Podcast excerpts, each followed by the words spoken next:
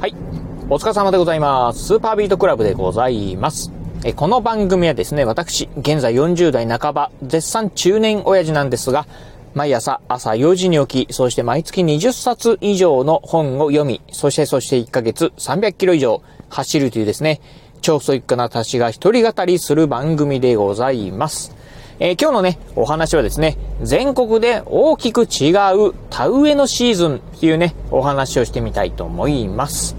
えー、今ね、このラジオ収録しておりますのがろくがつのはつか、えー、今日ね、月曜日でございます。まあ、ろくがつもですね、まあ、中旬、えー、まあね、中旬といってもですね、もうね、えー、半分以上終わりまして、うん、まあ、そんなろくがつなんですが、えー、私がね、住んでおります、まあ、岡山県のね、倉敷市、えー、この倉敷でもですね、まあ、田植えがですね、ようやく始まりましたということで、まあ、今ね、まあ、うん、まあ、この倉敷、まあね、田舎ではありますんで、まあ、あ私もね、趣味のジョギングをしてしておりますと、うん、まああちらこちらでですね、まあ、あ稲がね、えー、苗が育った、えー、苗がね植えられた、えー、田んぼをですね、えー、見かけるようになってきました。まあほぼほぼのところがね、まあ田んぼがまあほぼほぼまあ、うん、田植えが終わったのかなと思うところですね。うん、ということで、まあこれからですね、えー、まあ。あ稲がねどんどんどんどん成長していって、そしてね秋になるとまあねお米の収穫が、えー、始まるのかなというふうなねところではあるんですが、そんなねまあ、あ始まったばかりのまあ、えー、ようやく終わった田植えって言えばいいんですかね、うん、えー、なんですが、実はね先週ですね、私ねまあえっと実家のね高知の方にね帰省しておりました。えー、岡山とね、まあ、高知というとですね、まあ、大体直線距離にして、うん、まあ、南にね、ひゃくキロ、えー、まあ、くだ、あ、離れてるっていうか感じなんですが、まあね、じ、えーと、実家のね、高知にね、帰って、えー、帰った際にですね、ちょっと驚いたことがありまして、それはですね、うん、あのー、まあ、田んぼのね、稲がですね、青々とですね、育ってることでございました。えー、まあね、えー、まあ先ほど言いました通り、まあ岡山、えー、岡山県とね、高知県というのは、まあ直線距離にして、まあ私の、ね、住んでる倉敷と、まあ高知って言えばいいですかね。うん。えー、直線距離で、まあひゃくキロぐらいしか離れてないのに、まあ片やね、えー、まあ田植えがね、ほんと終わったばっかりなのに、もう片やですね、もう稲がね、青々と育ってる。まあ、結構ね、大きく育ってるんですよね。まあ具体的に言うと、まあ倉敷の方はですね、まあ田植えをね、終わったばかりなんでね、まあいわゆる、まあ田んぼのね、えー、まあ稲がですね、あの、まあ、ほんと苗がち、えー、小さくて、そしてね、まあね、えー、田んぼに水が張ってるのがみ、わかる反面ですね、うん、高知の方のね、田んぼはですね、まあ、稲がね、大きく育ってますんで、えー、まあ、いわゆる田んぼに張ってる水がね、全く見えないっていうね、状況でございます。もう緑、緑ね、してるっていうね、えー、田んぼが、まあ、そんな状況なんですが、このね、まあ、ひゃくキロしか離れてないのに、なんでね、ここまでですね、うん、あの、田植えのシーズン違うのかなっていうふうにね、うん、まあ、ちょっとふとね、疑問に思ったんで、えー、いろいろ調べてみました。するとですね、まあ、うーん、大きなね、要因としてはですね、このね、稲の、まあ、あまあ、生育条件もね、大きく関係しているそうでございます。というのがですね、このね、稲というのはですね、まあ、寒さに非常に弱い、えー、まあ、あものだそうでございまして、えー、気温がですね、じゅうどをね、下回ってしまうとですね、稲はね、死んでしまう、枯れてしまうそうでございます。逆に、まあね、稲、えー、まあ、発育、まあね、えー、して、するためにはですね、最低ね、じゅうよんど以上のね、気温はね、必要だそうなんですよね。うん。というところで、まあね、最低気温がやっぱりね、じゅうよんど以上ないとですね、えー、まあ、田植えができないっていうところだそうでして、うん。それがですね、まあ、うん、高知の方はですね、だいたいね、しがつの、まあ、中旬からね、下旬以降、そしてね、このね、岡山なんかで行くとですね、まあ、ろくがつに入ってぐらいから、というところがですね、この最低気温じゅうよんどをね、まあ上回ってくるかなというところでね、まあ大きくね、このね、田植えのシーズンがね、変わっているところだそうでございます。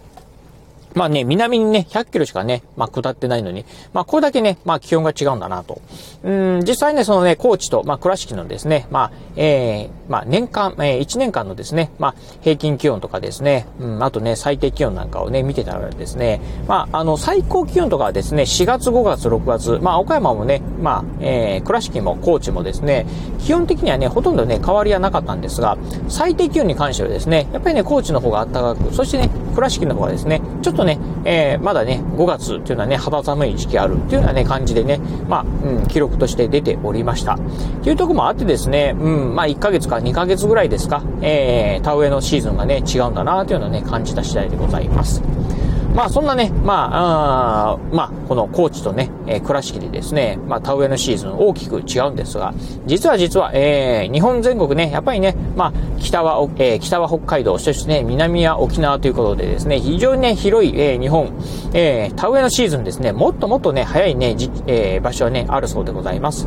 えー、田植えがね、もっともっと早い、えー、場所、場所、まあそれはね、どこかというとですね、日本で一番ね、田植えがね、早いね、えーまあ、一番早く、えー、田植えをね、おき、えー、おん行う、えーまあ、場所はですね、これね、岡山、えー、岡山じゃないや、ごめんなさいね、沖縄県ですね、うん、沖縄県でもですね、八重山地方、いわゆるですね、沖縄本島ではなくてですね、石垣島であったりとか、宮古島とか、うん、っていうですね、まあ、あー、八重山地方がですね、日本でね、一番ね、田植えのね、えー、シーズンがね、早いそうでございます。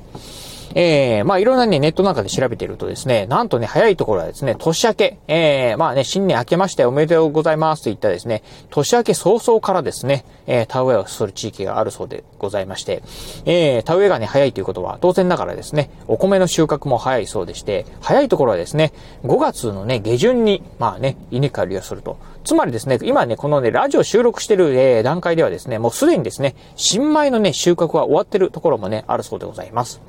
ということでね、まあね、さすがね、沖縄すごいなぁと、うん、まあそんだけね、暖かいんだなぁというのをね、感じたところなんですが、沖縄なんかはですね、やはりね、こうね、まあ一年通じて暖かいというところもあってですね、うん、あのー、まあ一年ににかいね、田植えをする、まあ日記作っていうところをね、してるところもね、多いそうだ、えー、多いそうでございます。まあね、ごがつね、えー、田植えをするということは、もう一回ね、まあ、稲刈りをするということは、えー、もう一回ね、田植えをすることができますよということで、